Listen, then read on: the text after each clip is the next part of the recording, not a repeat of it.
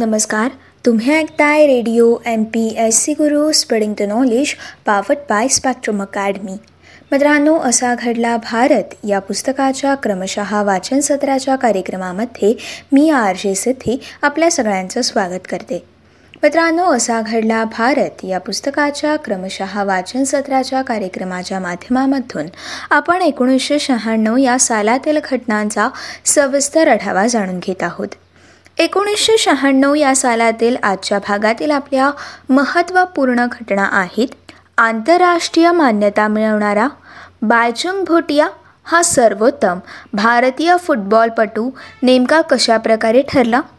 तसेच दक्षिण सिक्कीममधील छोट्याशा गावात जन्माला आलेल्या भुटिया यांची वाटचाल नेमकी कशा प्रकारची होती?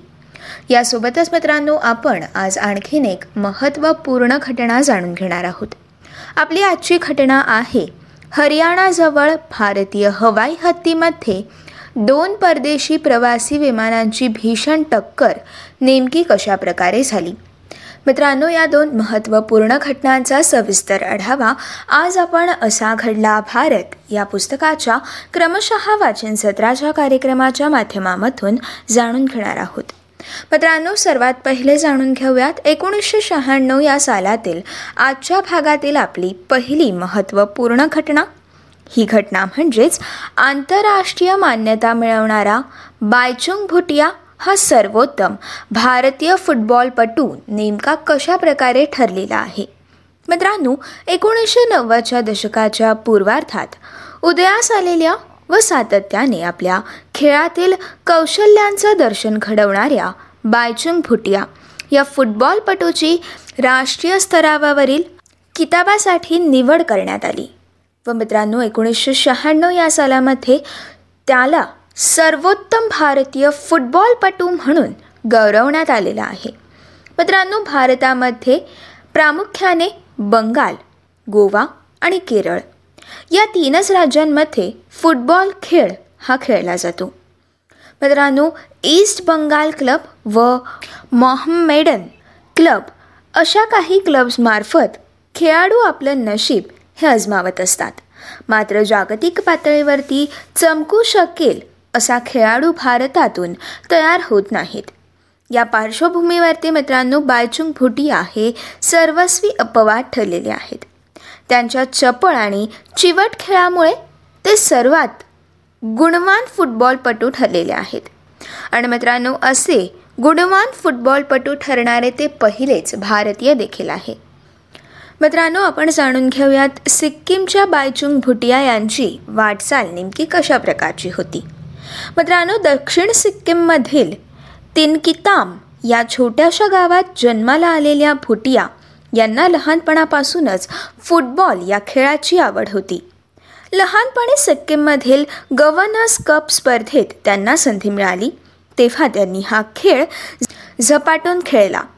मित्रांनो त्यांच्या खेळाकडे बघून भारतीय क्रीडा प्राधिकरणाने त्यांना शिष्यवृत्ती देखील दिली. तिथूनच मित्रांनो बायचुंग भुटिया यांच्या कारकिर्दीला चालना मिळाली. मित्रांनो एकोणीसशे ब्याण्णव या सालामध्ये भुटिया यांनी सुब्रातो करंडक शालेय स्पर्धेत आपली चमकदार कामगिरी केल्यानंतर सोळा वर्षाच्या भुटिया यांना कोलकाता येथील ईस्ट बंगाल या नामवंत क्लबकडून खेळण्याची संधी मिळाली. मित्रांनो पाहता पाहता बायचुंग भुटिया हे देशातील महत्त्वाचे खेळाडू बनले व त्यांना करारबद्ध करण्यासाठी विविध क्लब्समध्ये चढाओढ देखील सुरू झाली. मित्रांनो एकोणीसशे पंच्याण्णव या सालामध्ये भुटिया यांना फगवाड्याच्या जे सी टी मिल संघाने करारबद्ध केलं. मित्रांनो त्या वर्षी झालेल्या राष्ट्रीय फुटबॉल साखळीत या संघाला विजेतेपद मिळवून देणारी कामगिरी केल्यानंतर त्यांची नेहरू करंडक स्पर्धेसाठी निवड देखील झाली. मित्रांनो त्यानंतर एकोणीसशे शहाण्णव या सालामध्ये बायचुंग भुटिया यांना मोसमातील सर्वोत्तम भारतीय फुटबॉलपटू हा प्रतिष्ठेचा किताब मिळाला. मित्रांनो एकोणीसशे सत्त्याण्णव या सालामध्ये भुटिया यांना पुन्हा ईस्ट बंगालकडे दाखल करण्यात आलं. मित्रांनो भारतात गाजत असलेल्या भुटिया यांची इंग्लंडमधील फुलहॅम आणि ॲस्टन विला या दोन क्लबसाठी दिलेल्या चाचणीत मात्र निवड झाली नाही. परंतु एकोणीसशे नव्याण्णव या सालामध्ये इंग्लंडच्या बरी फुटबॉल क्लबने त्यांना करारबद्ध केलं व इंग्लंडमधील व्यावसायिक साखळीत खेळणारे बायचुंग भुटिया हे पहिलेच भारतीय फुटबॉलपटू ठरले. मित्रांनो बायचुंग भुटिया यांना आंतरराष्ट्रीय स्तरावरती मान्यता देखील लाभली. आणि एकोणीसशे अठ्ठ्याण्णव ते एकोणीसशे नव्याण्णव या सालच्या मोसमात सिक्कीम राज्यातून आलेल्या या खेळाडूकडे भारतीय फुटबॉल संघाच्या कप्तानपदाची सूत्र देखील सोपवण्यात आली. आणि मित्रांनो अशा प्रकारे एकोणीसशे शहाण्णव या सालामध्ये आंतरराष्ट्रीय मान्यता मिळवणारा बायचुंग भुटिया हा सर्वोत्तम भारतीय फुटबॉलपटू ठरलेला आहे. मित्रांनो या घटनेनंतर आता आपण सविस्तरपणे जाणून घेऊयात. एकोणीसशे शहाण्णव या सालातील आजच्या भागातील आपली पुढील महत्त्वपूर्ण घटना. आपली पुढील घटना आहे हरियाणाजवळील भारतीय हवाई हत्तीमध्ये दोन परदेशी प्रवासी विमानांचा भीषण अपघात कशा प्रकारे झाला? मित्रांनो ही अत्यंत भीषण अशी दोन विमानांची टक्कर होती. या घटनेविषयीची माहिती आता आपण जाणून घेऊयात.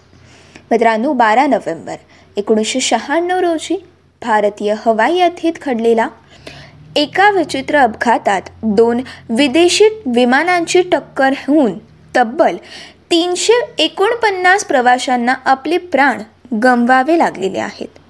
मित्रांनो भारताच्या विमान अपघातांच्या इतिहासातील हा सर्वात भीषण अपघात मानला जातो आणि ही अत्यंत भीषण अशी घटना आहे.